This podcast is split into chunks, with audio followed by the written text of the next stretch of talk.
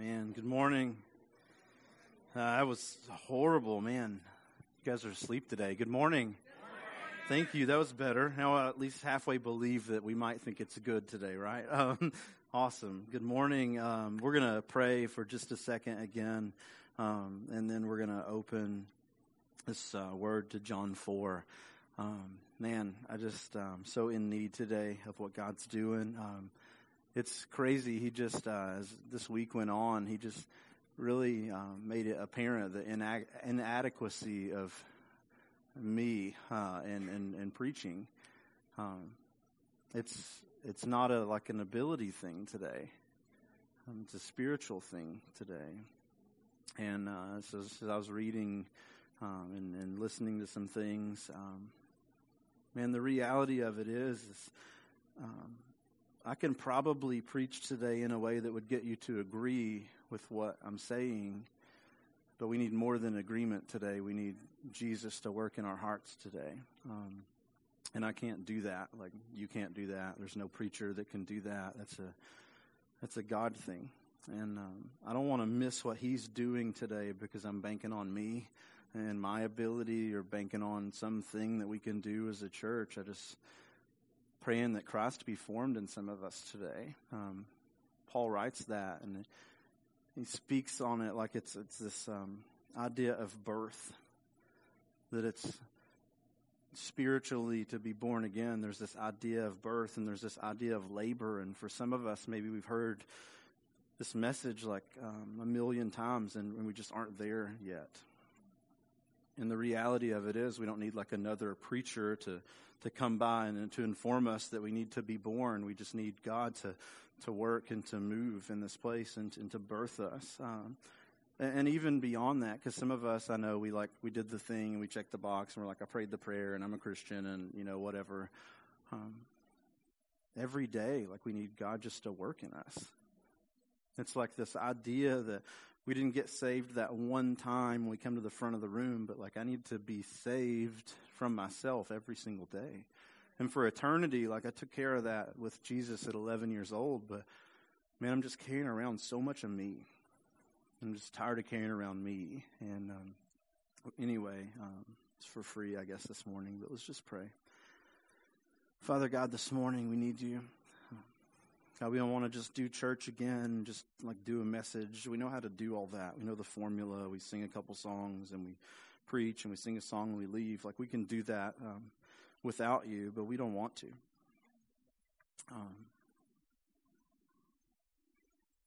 So God, we want you.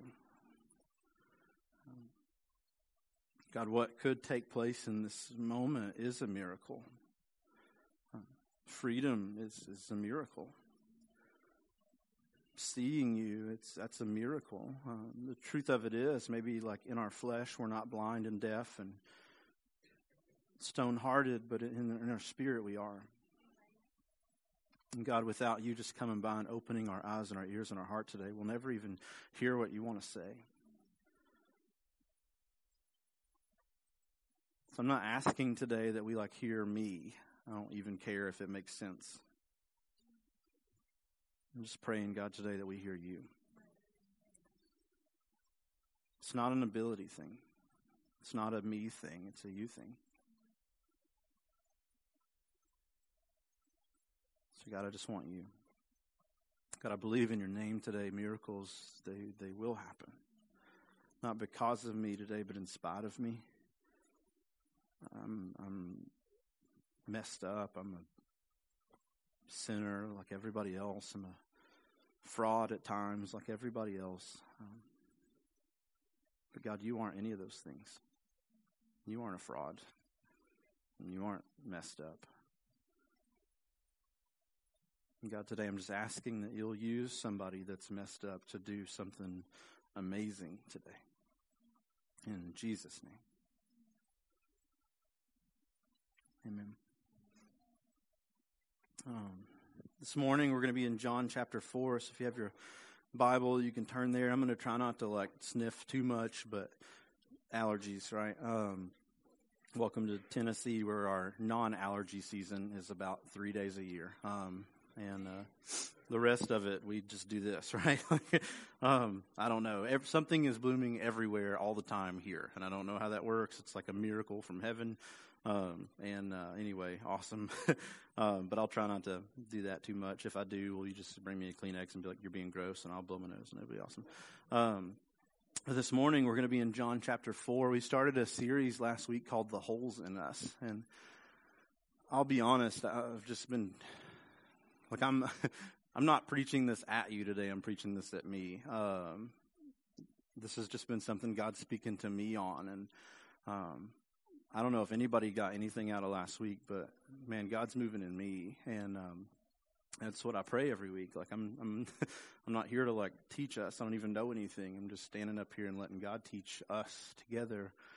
And man, we started this series called "The Holes in Us," and it's been a little painful for me this week. Like I've been even like somebody asked me like, "Hey, what do you think yours are?"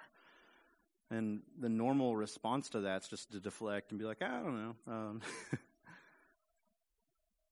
But man, just to be honest about that. And as I started talking and sharing, it was like I was digging into me, and it's kind of painful a little bit. And I think really this series is going to be that way for those of us that'll just honestly listen to God.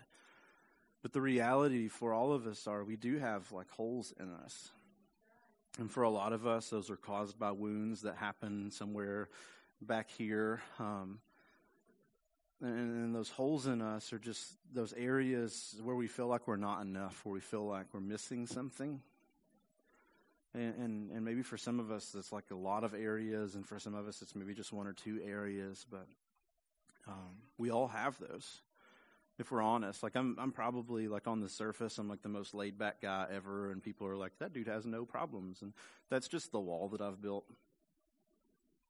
Like I struggle and have issues just like everybody else, and what you see is not what it is. Sometimes it's just what I let you see, and we're all good at that. We all have those masks and those walls, but we all have underneath those things like areas of us where we just feel like we're missing something, where we're not enough, where we're not good enough, and the crazy thing is, and I didn't even realize this till like God started speaking, but like what we do with those areas is we try to medicate those areas. We try to like grab stuff and shove them into those places and try to make ourselves feel whole and like we are enough. And anybody that's been doing that for very long and who's honest about it, we know like it doesn't work. It doesn't work. Like our medication for some of us may be like stuff and money, and for some of us it may be popularity. Like we got to have all the Instagram likes and follows, and we like post a picture, and if we don't get enough likes, we don't feel pretty about that picture. Like that can be a hole in us, and that can be a medication in us. And for some of us, it's maybe just like attention. We got to have attention all the time because we don't feel like we have that part of us. We feel like we're worthy of it, so we reach out for it. And some of us, maybe it's like a substance, like this thing makes me feel this way, or at least it just numbs me to where I don't feel this way. But whatever the medication is, the reality of it is it points to a deeper issue, doesn't it? And we want to like stop the medication without fixing the issue, the hole in us. And that would be like refusing to take chemo when you have cancer, right? Like it didn't fix the problem. It maybe fixed a problem. But what we all need today is not just to quit the sin things in our life or these medications in our life. We need to let Jesus step in and to fill those places where we just don't feel like we're enough and we don't have enough. We're never going to be enough. Because if we don't, we run the risk of stopping a medication to start another medication to start another medication. And Jesus doesn't want to just fix the outside issues. He wants to step into our lives and fix the real issues. So last week we started talking about this, and this morning really just through the grace of God, I just pray like John 4 does something for us. So if you have your Bible, we're going to be in John 4, and we're just going to continue talking about this today. John 4 is probably a story we're somewhat familiar with. It's about this Samaritan woman. John is a gospel, a narrative story of Jesus' life and ministry, and John was a disciple of Jesus. He was an eyewitness to these things. Like he was there, he's writing about not what somebody's told him, but what he's seen with his own eyes. And this is his perspective on this story. and brings some enormous credibility to this event. Like he's not just making up something or rewriting something, like he witnessed this something. And in John chapter 4, we see that Jesus is going to talk to this Samaritan woman. It's like at the top, so I hope I'm not like ruining anything for you. But it says in 4, this is John setting the scene for us, when Jesus knew that the Pharisees, which are the religious leaders of the day, if you've ever been around church very long and we've said Pharisees, normally there's like a negative connotation that comes with Pharisees. They're religious people that weren't really big fans of Jesus. They didn't really care for Jesus. Jesus to them was some carpenter guy who was stealing all their popularity. They wanted the crowds. They wanted the accolades. And here Jesus came, this uneducated, to their knowledge, man who'd never been to seminary or rabbi school or whatever you want to call it. He like showed up, and then crowds started showing up. And here these Pharisees are already in 4, and it says they had heard that he, being Jesus, was making and baptizing more disciples than John. And this John they're talking about is John the Baptist, not John the first Baptist, but John the guy that liked to baptize people. Not a denomination in here if you're one of those people. Like it's just John who baptized people, so he got the name John the Baptist.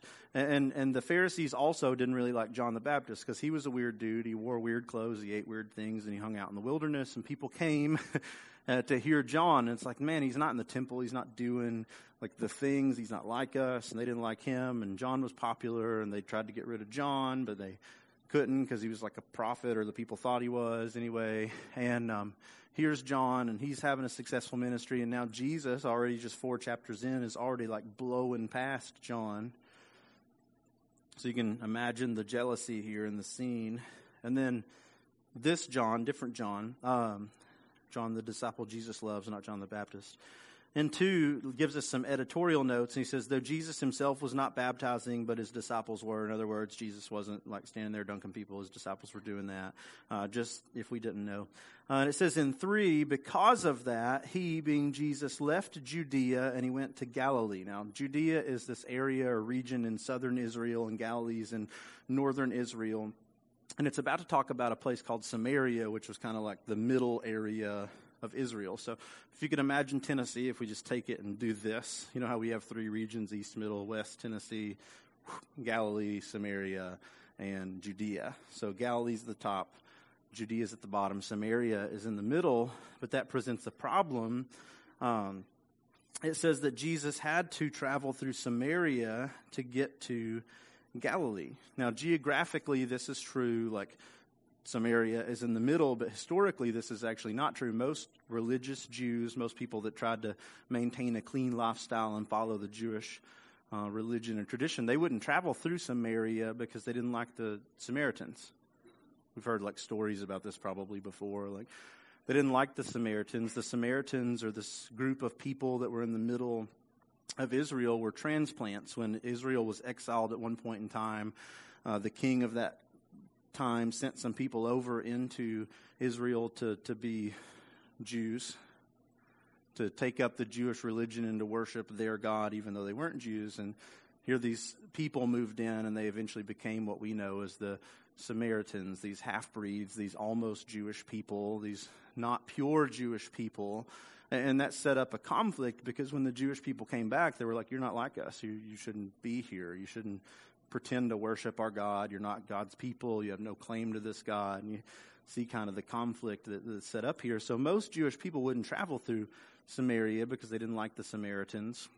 They would actually travel to the east, and they would cross over the Jordan River, and they would come up the east side of the Jordan, and then pop back over into Galilee, kind of on the western side of the Jordan River, and just skip Samaria altogether. So when it says he had to travel through Samaria, there were other options. That's all I'm saying. Jesus didn't have to go there. There were other ways to get around all that, at least historically. But he had something to do in Samaria. It says in 5, so he came to a town in Samaria called Sychar, near the property that Jacob had given his son Joseph. Now, this is historical Old Testament, like Jacob's well is going to be in here. This is stuff we've heard about before, and it just shows like these people are encroachers. They're on a land that's not their land, and Jesus was not, even as a Jewish man, supposed to go in their town, and he went in their town. And it says that he came near the town, the property that Jacob had given his son Joseph. And it says 6, Jacob's well was there. And Jesus, worn out from his journey, sat down at the well. Again, something he's not really supposed to probably do as a Jewish man. Not really supposed to interact with these people. But it says Jesus does that. And I love how John just throws this in there. He was tired and worn out from his journey. There's this humanity in that verse of Jesus. Jesus was very much deity, he was very much God, but he was also very much man. And it's cool to me that Jesus knew what it was like to be hungry. Like God knows what it's like to be hungry, and he knows what it's like to be thirsty, and he knows what it's like to be tired. Like there's this relatable God here in this verse. He stepped out of heaven and he took on flesh like us, and he knows what it's like to feel in ways like us, to feel hungry and to feel tired. He knows that, and I can relate to that, and there's something amazing in that. And here Jesus is. He comes, he's tired, he sits down at this well, and it says it was about 6 in the evening. Now, this is abnormal. Like, you don't read chapters and chapters and chapters of the Gospels where it says about 1 o'clock, Jesus walked up the hill, and about 2:30 he sat down and he began to teach, and about 3 o'clock the people were sleeping, so about 4 o'clock he took some bread. Like, you don't see that. This is abnormal. They don't timestamp a lot of things in the Bible, and if they're doing that and it's abnormal, you should always look at why it's abnormal. Like, why? What is the point of saying that? I was talking to somebody the other day, like, with Zacchaeus. Like, how many people in the Bible does it describe the height of? Like one, right? Like Zacchaeus. Like, no, it wasn't like Jesus was 6'2". Like, it doesn't say that. Like, we don't know. Man, if it's abnormal, there's a reason probably that it's abnormal. And he's throwing in here for us, like, it's 6 o'clock. So whatever's coming there's something important that's going on with 6. 6 o'clock in the evening. And it says in 7, a woman of Samaria came to draw water. Here's the weird thing. Not that there's a woman coming to draw water, but there's this woman coming to draw water at 6 o'clock in the evening. Like, normally this would be what you would do first thing in the morning. You'd get up at the cool of the day and you would walk down to the well and you would take all these jugs or jars or whatever you're going to fill up for the day, and you would collect enough water at that moment to, like, do all your cooking, cleaning, like washing, anything you were going to do that day. You would collect enough water and you would go back up while it was still cool, and then you would begin to do those things. But here's this lady that's waiting till, like, kind of the heat of the day, and she's coming to the well.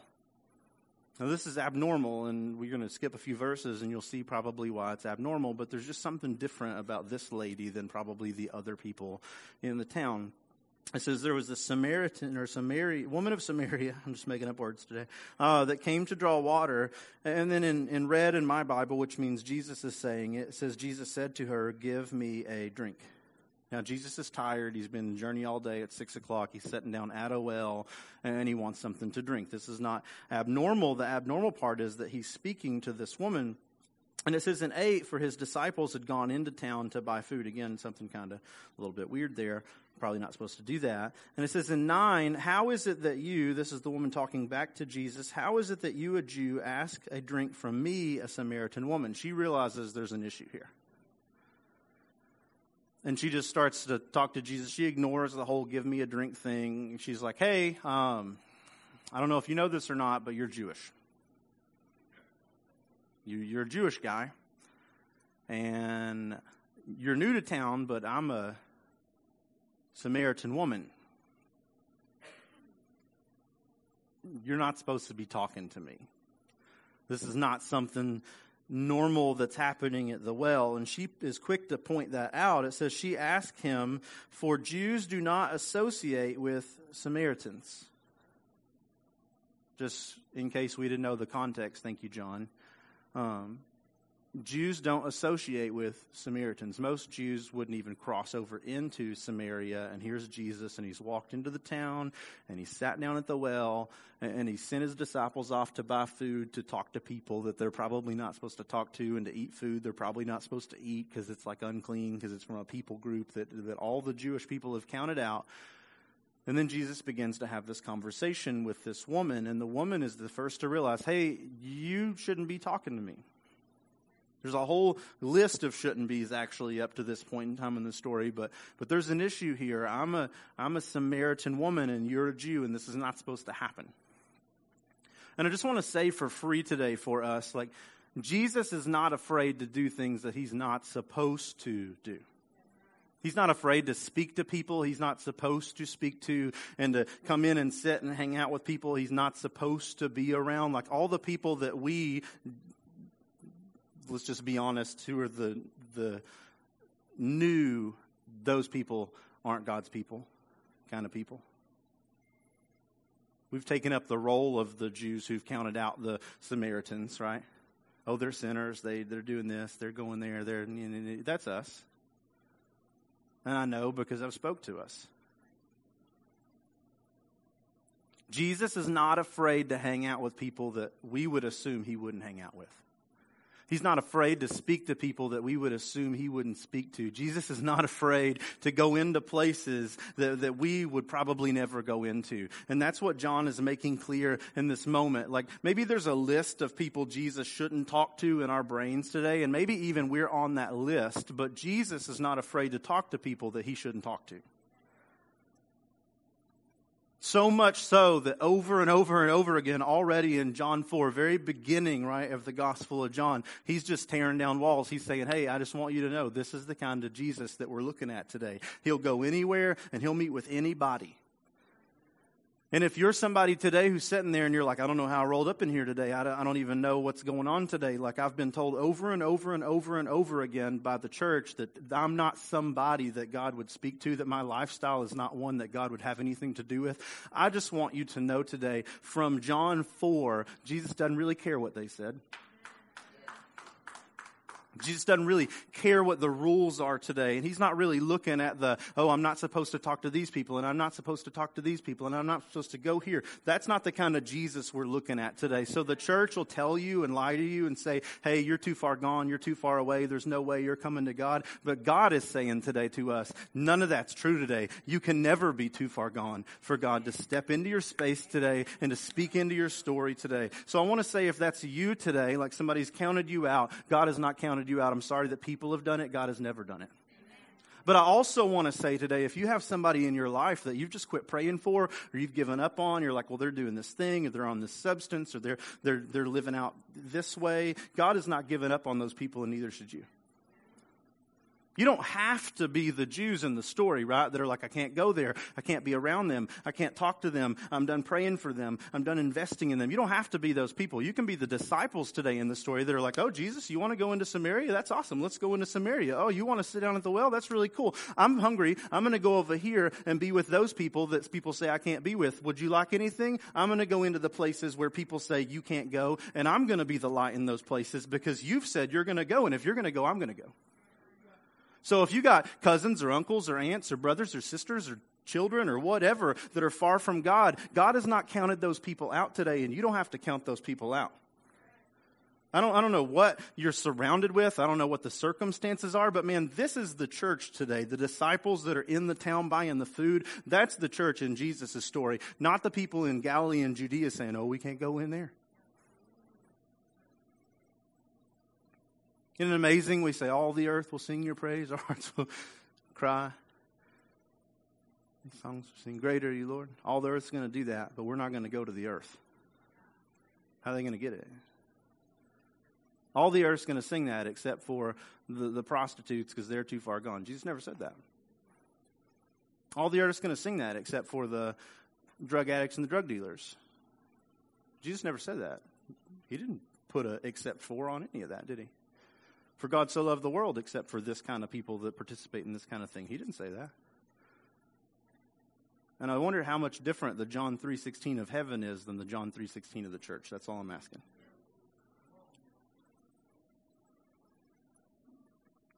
Jesus doesn't count people out. We do. Jesus doesn't say people are too far gone. We do that. Jesus doesn't say, I won't save them. We do that. And we can be anywhere in this story except for Jesus, right? We can be the Samaritan who's, hey, you shouldn't be talking to me. We can do that. And we can be the church who's sitting in the building saying, I don't know if God would really speak to them.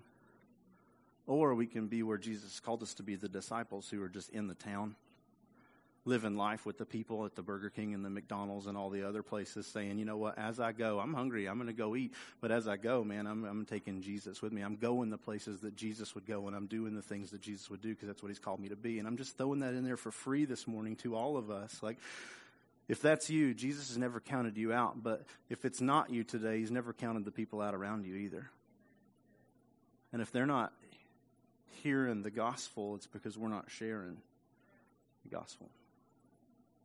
So Jesus sits down at this well, and he begins to talk to this woman, and this woman's like, hey, there's an issue here. You're not supposed to be talking to me.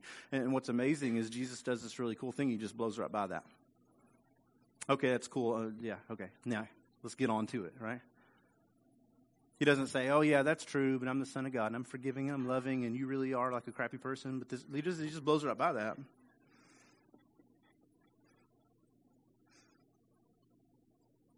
She says, how is it that you, a Jew, ask for a drink from me, a Samaritan woman? She asked him, for Jews do not associate with Samaritans. And it says in 10, Jesus answered, well, because I'm really thirsty and you're my only option, right? Oh, sorry, wrong Bible. Jesus answered, if you knew the gift of God and who is saying to you, give me a drink, you would ask him and he would give you living water. This is the conversation that Jesus has with this lady. He just blows right by and he's like, actually, I don't even want a drink of water. I'm just trying to start a conversation.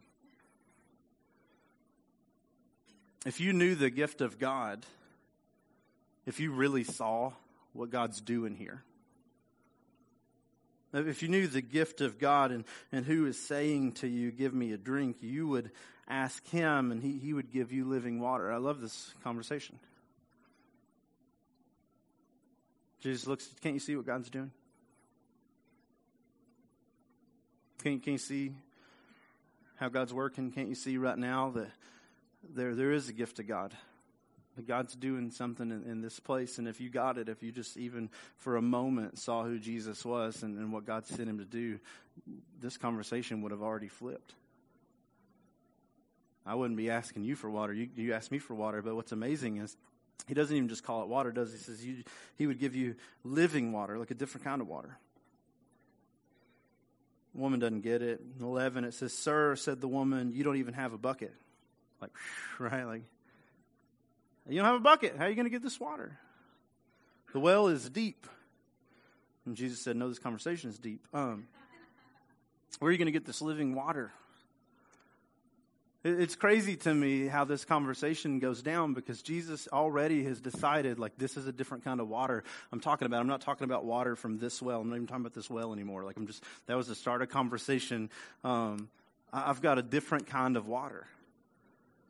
And this woman looks back at Jesus and she's like, well, how are you going to get that water out of there? The same well that I've been coming to every single day for my whole life now. How are you going to get that water out of there? You don't have a bucket. She doesn't realize yet, but there's an issue with the well. Jesus is going to expose that issue in just a moment. But here's I was trying to think, like, how can I explain, like, the frailty of this thought process? And it just came to me. I have a water every Sunday morning because allergies, right? Like, wouldn't it be funny if I was just sitting here drinking my water? And Emily walked up to me and she's like, that's awesome. I like your water. Have you ever tried grape water? And I looked back and I was like, no, hold on. Tastes the same, right? Like, nothing in that conversation changed anything about the well.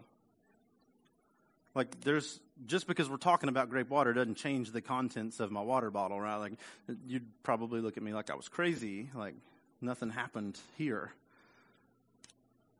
The issue's not with the conversation. The issue's with the well. And that's what Jesus is trying to get to her. Like, you know, like, you're still looking for something different out of this well. You're looking for a different kind of water, but you keep coming back to the same well. And she goes, the well's deep, and you don't have a bucket. Where are you going to get this water? And then she says this kind of dangerous thing in 12. You aren't greater than our father Jacob, are you? He gave us this well to drink from it himself, as did his sons and livestock. She looks at Jesus and you're like, dude, this well is a good well. This well is an amazing well, actually. Jacob, a patriarch, like Abraham, Isaac, Jacob, you remember that guy, like this is his well. This is an amazing well. It's worked really well for years. Like everybody that's been here is drink out of this well. This is a great well. I love this well. It's amazing. Even the animals drink out of this well. There's not an issue with this well. You're not greater than Jacob, are you, to come in and to give us a different well, a better well, like this well's just fine? And it's a dangerous question because, A, yes, Jesus is better than, like, all the other wells. If Abraham had a well, I don't know if he did or not. This is a hole in the ground, by the way, not the sea mammal. It's country, whatever. I kept saying it. It's like, I think I'm talking about the animal. He's better than all the other wells. If Abraham had a well, then he's better than that. And if Isaac had a well, he's better than that. And David had a well, he's better than that. Doesn't matter who's drank out of this well before. There's a problem here, is what he's saying. And Jesus just points that out in 13. It says, Jesus said, everyone who drinks from this well is going to get thirsty again.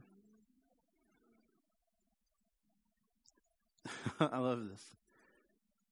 It's like Jesus is like, isn't it unfortunate, though? Like, it's a great well, whatever. I'll go with you. Isn't it unfortunate, though, like, about 6 o'clock tomorrow, you're going to walk down here again. And then the next day you're going to walk down here again, and the next day you're going to walk down here again, and the next day you're going to walk down here again, just like you've done every single day since you started coming here the first time. Isn't it unfortunate that this well is a well that you just keep having to come back to, because like you're going to go home and you're going to drink that water, and then you're going to get thirsty. Maybe it'll fill you for a little while, maybe it'll satisfy you for a moment, but like you're going to get thirsty, and you're going to have to come back. That's true, right? She doesn't get what he's talking about yet, but even naturally, like, I'm going to drink that bottle of water, and I'm going to have to get another bottle of water, and I'm going to have to get another bottle of water, and I'm going to have to get another bottle of water, because like, that's just water at the end of the day. And Jesus is pointing out, like, even though maybe Jacob's well is here, there's like a frailty to this. Because it can't, maybe for a moment, but it can't do anything permanently. But then he says in 14, but whoever drinks from the water that I give him, they're never going to get thirsty again. And then just to make sure she gets it, he says, ever. If you drink the water I'll give you, like, it's going to be enough. Like, you're not going to have to just do something to fill you every day. Like, it's satisfying is what he's saying. It's filling is what he's saying. The water that I give you can fill the emptiness is what he's saying. The person that drinks from this well, they're never going to get thirsty again, ever. That's like a bold claim. And he goes on. He says, in fact, the water that I give him will become a well. Actually, the water that I give you, it's gonna be a new well.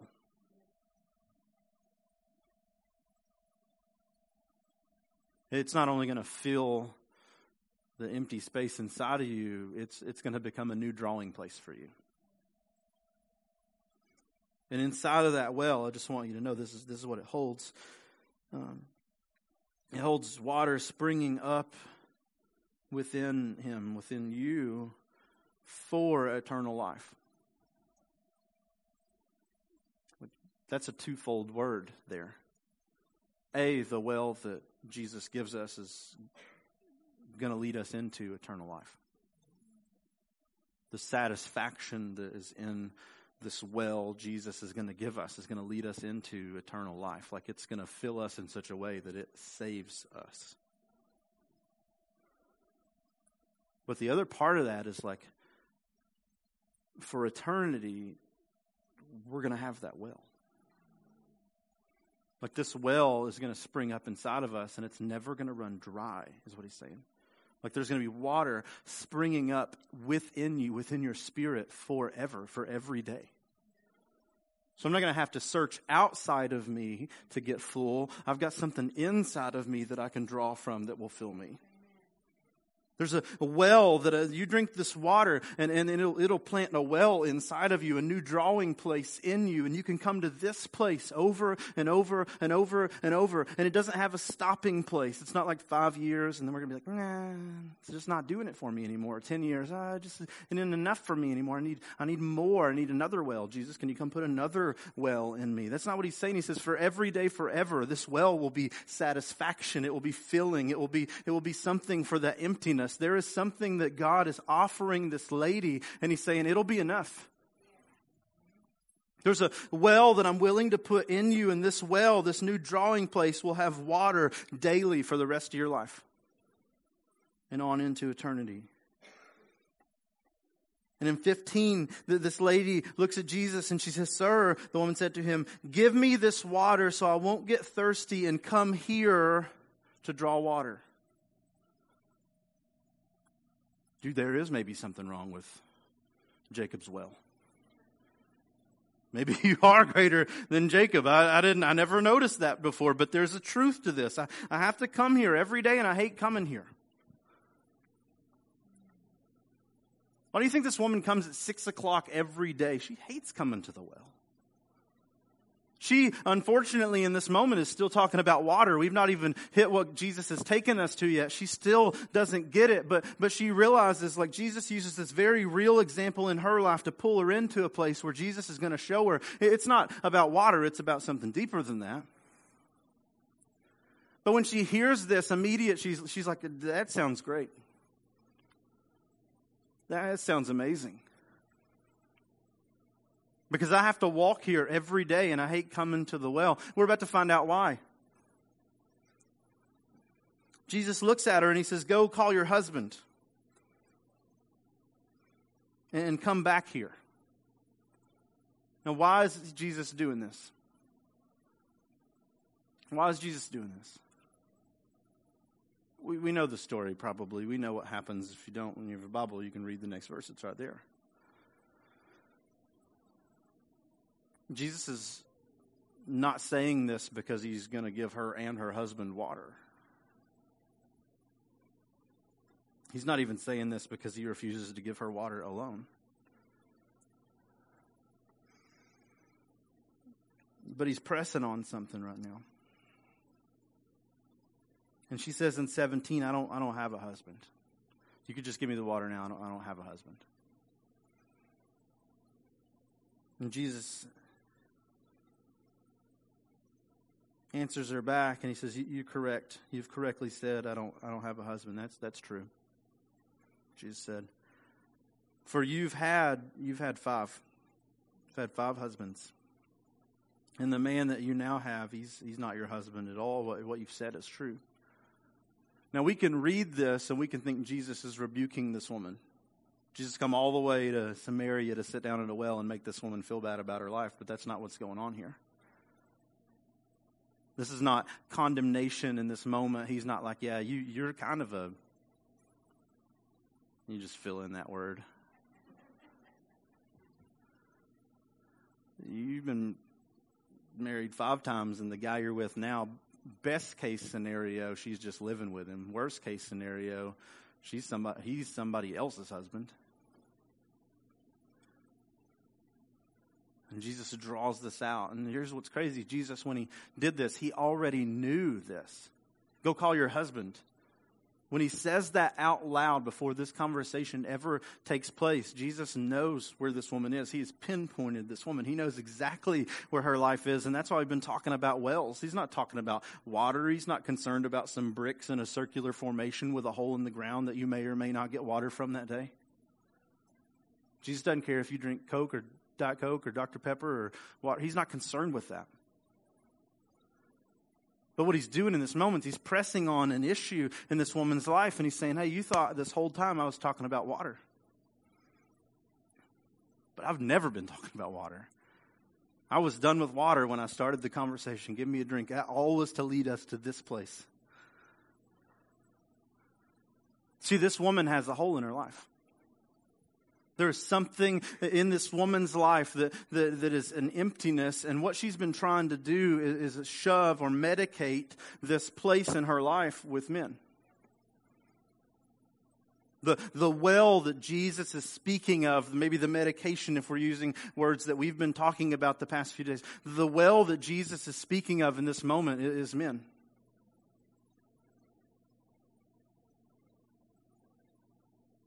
And he's saying, you've had 5 husbands, and you're with a different guy now. That's 6 since you started getting married. Who knows what was before that? But there's something in you that feels like it's not enough. So you had the first husband, and he didn't make you feel whole, so you got rid of him somehow, and then you ended up with a second one, and he couldn't fill you, and then you got a third one, and he couldn't make you feel whatever you need to feel, and then the fourth one, like he couldn't do it for you, and then the fifth one, like you realized he wasn't enough, and now you're on number 6, and I just want to let you know the end of the story is he's not going to be enough, and then you're going to move to 7, and he's not going to be enough, and then 8, and he's not going to be enough, and 9, and he's not going to be enough, and 10, and he's not going to be enough, and you just keep going on down through there, however many you get to. There's not like a 27th chance is the right one. Like they aren't going to be enough. Isn't it unfortunate that you have to keep coming back to this place to try to get some fullness out of some person, and this person can't fill you? So you just keep coming back to the well, and you keep coming back to the well, and you keep coming back to the well, and you keep coming back to the well. But the well that you're drawing from, it doesn't have anything filling in it.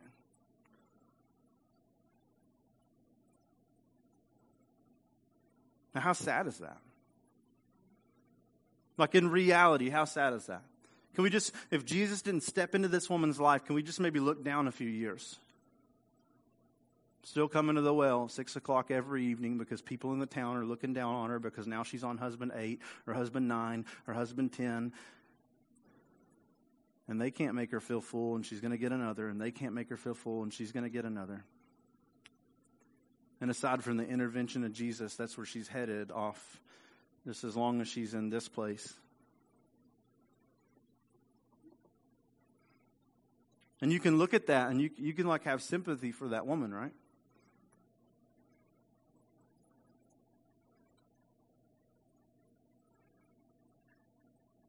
You're like, well, why is it important? Because this is, maybe your medication is not men or women, but you're in the same state as this woman if you don't let Jesus into that spot in you.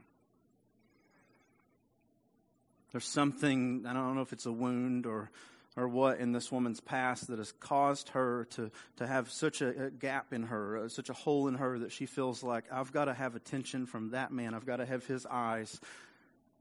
And if I have that, I will feel whole. And for a while, it probably worked until it didn't. And then it became, I got to have their eyes. I got to have their attention. If they'll make me feel beautiful, they'll make me feel loved, they'll make me feel wanted. And it worked until it didn't. And then, oh, if I can just get his attention, if I can get him to look at me, if he'll come and hang out with me, then man, I'm going to feel amazing. This is going to do it. This time it's going to be the one. This is going to be the one. And then it was until it wasn't. And then he'll just look at me. If he'll tell me how beautiful I am, man, I'll just feel it this time. And it was until it wasn't, and the next one it was until it wasn't, and the next one it was, and it was headed towards not. But isn't that what we all do? We find this thing where, like, if I just had that thing would make me feel so full, it'd make me feel so complete. If I just had that job or that person or that money or that thing or that substance, if I just had that would do it for me. And then we get to this place and we get it, and it does until it doesn't. We just keep running in that rut, right? We just keep spinning our wheels in that place. And this is what's happening to this lady. And the issue here is not like Jesus is walking in and he's like, hey, you've had too many men and you need to shut that down. He's saying, lady, there's something missing in you. Something missing in you. And I'm not here to make you feel bad, and I'm not here to run you down, and I'm not here to call you names. I didn't show up at 6 o'clock today to call you names. If you needed to get called names, you should have came earlier in the day. That's not what I came for. I came here today because I wanted to let you know that Jacob's well isn't going to do it. You need like a different kind of well. See, well, that thing you're seeking out, that thing you're investing in, that thing you're searching for, it's not going to be found in that next person or that next substance or that next high or that next bank account or that next car or that next house, that next whatever. It's not going to be found in that. You know how I know? Because I've seen so many people come to this well. Like, you know those people. It's easy to identify in other people, right? Man, when I get that job, I'll be happy. When I get that house, I'll be happy. When I get that whatever, I'll be happy. And then you watch it, and what happens? I'm not happy.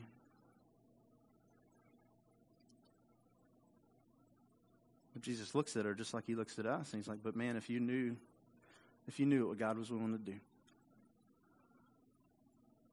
you'd probably just cap off this well right now.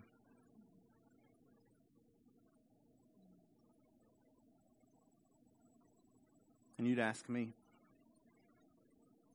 what's he say? I might give you water. He doesn't say that. If we're looking for the Jesus that might give us water, we're in the wrong room today. Jesus might make us feel whole, and we're looking at the wrong Jesus today. Jesus might make us feel worth something. We're looking at the wrong Jesus today. Jesus might make us feel like somebody loves us. We're looking at the wrong Jesus today.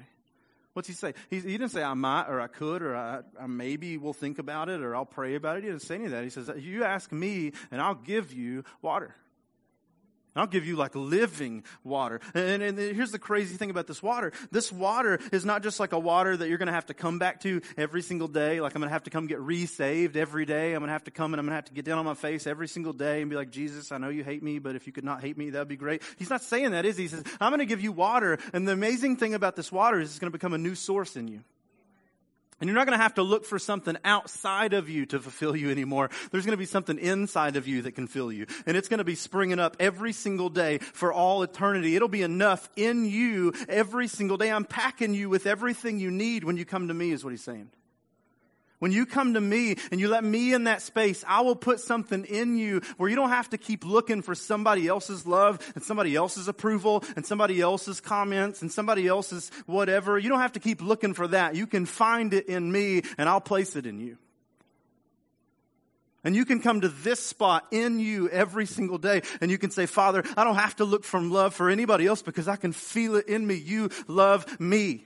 I don't have to look for acceptance in somebody else. There's acceptance in me right now. You've accepted me, and inside of me, it's springing up and springing over in me. I don't need a bucket today. You put the whole well inside of me. I don't have to go to this person or this place or this thing or this substance. I don't need that anymore because what I've got in me is what I need.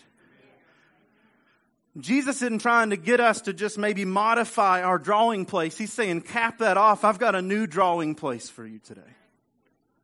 And today you can find what you need in me. Not maybe you can. Or in the future sometime you can. But he's saying if you ask me, I will give you living water. And this water will become a well inside of you springing up every single day. And it'll be enough to lead you into eternity. But it'll get you all the way there. Some of us, we're banking on when I leave this place, I'm going to die and I'm going to go be with Jesus. Hallelujah. Amen. So am I. But man, I refuse to live miserable every single day, walking back down that street to that same place I used to go, digging in something that'll never make me feel like anything. I refuse to live that way when I have another option today. I don't have to worry about what other people think and say and make me feel. I don't have to do that today. The creator of heaven and earth looks at me today and he says, I'm enough. And I say today that you're loved. And I say today that you're worth something. And I say today that I can fill those places if you let me in. I can make you feel whatever you feel like you're missing. I can make you feel it. But you got to cap all those other wells. And you got to realize that the well that is Jesus is greater than the well that is Jacob or John or Joe or Bob or Bill or any of those other guys.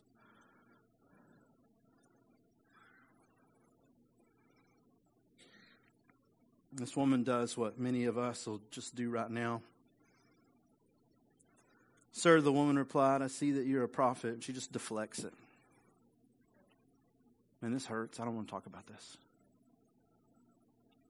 I'm not digging in here. You think this woman deflected because she didn't want this water? No, that's ridiculous. She wanted this water more than anything. But she didn't want to say, no, come right here. Press on that empty place. She didn't want to do that. That hurts so much. It hurts so much to say to somebody, I'm not enough. I don't feel like I'm enough. I know that I've messed up. I know that I've done this thing. I know that I keep digging in these spots. And it's not because it's something out here. It's because I'm missing something in here. That hurts. So you just, I see you're a prophet. Let's talk about worship for a minute. And Jesus says, believe me, woman, an hour's coming. And we'll worship. He goes through the deal.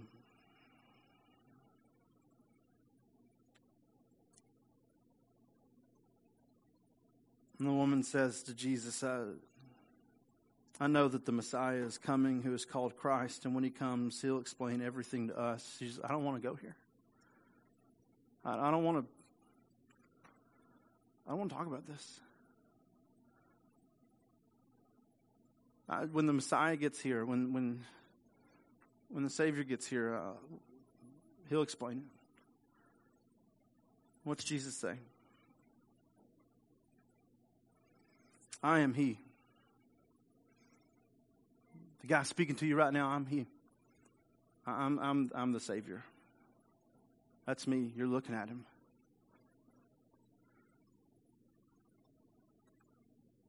What's he saying? Woman, this is what I came for. I'm explaining it to you right now. I'm the Christ. I'm the one from all the beginning of creation that we've been talking about, like I'm the guy that's coming to save the world, but right now I'm not coming to save the world. I'm stepping down into your space because I came all the way here just to save you. I come and sat down at the well today. I didn't have to come through Samaria. I chose to come through Samaria today because there was a Samaritan woman who's been living, trying to fill some emptiness that she is never going to be able to fill. And Jesus is like, it's driving me nuts.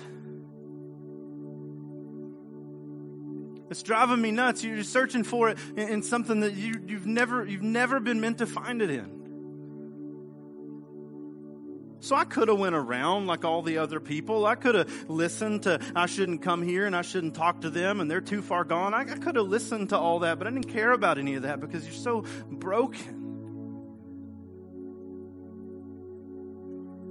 And there's this risk, the very real risk that you're going to spend the rest of your life coming down here at 6 o'clock every day trying to get something that you're never going to be able to get. And I'm right here. And what I want more than anything today is for you to cap this well and you to let me into this place. I didn't come to press on you to tell you how horrible you were. I come to press on you to show you how empty you were. I come to push on this spot so you would know, like, this is where you feel like you're missing something and you're going to keep trying to shove stuff that God didn't mean to be in this place, But what's supposed to be in this place today is me. And for some of us, I know we hear that and we're like, yeah, no, I'm saved. Hallelujah, I'm saved. What is that? That's deflection. I'm afraid to let Jesus into this place because it hurts. I don't want to unpack it. I don't want to talk about it. I don't want people to know it. I don't want God to know it. I don't want to share it with anybody, including you, Jesus. And he's saying to you today, that is what I came for. That's what I came for. I came in this spot, not to press on you, to harm you. I came to heal you.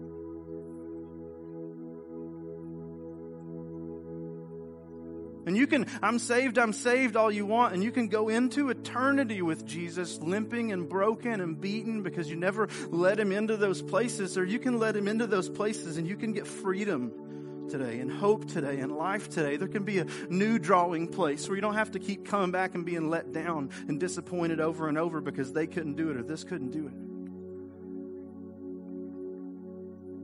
And you can go into eternity into the power of joy in the Spirit of God and freedom in the Spirit of God. You can lean into eternity today through the next day and the next day and the next day and the next day with God saying in your ear, you're enough and I love you. I don't care what they say about you today. I want you to know today you're to die for. I literally died for you. Like, I want you more than anything today. And then your boss may not want you and that person may not want you, but man, I want you.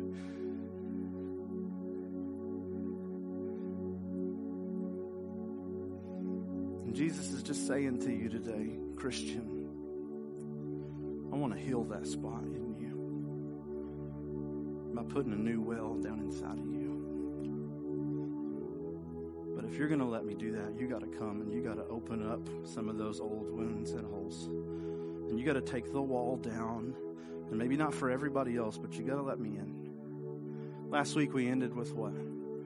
What's your medication? If you can trace your medication, you can trace it back to that hole in your life. What's that hole in your life? And then once we get to that hole in our life, have I let Jesus into that spot? And Jesus today is coming to say, I want in that spot.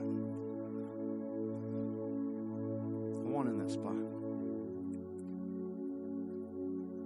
Don't deflect it today. Don't run away from it today. Run to it today. Some of us today, maybe for the very first time,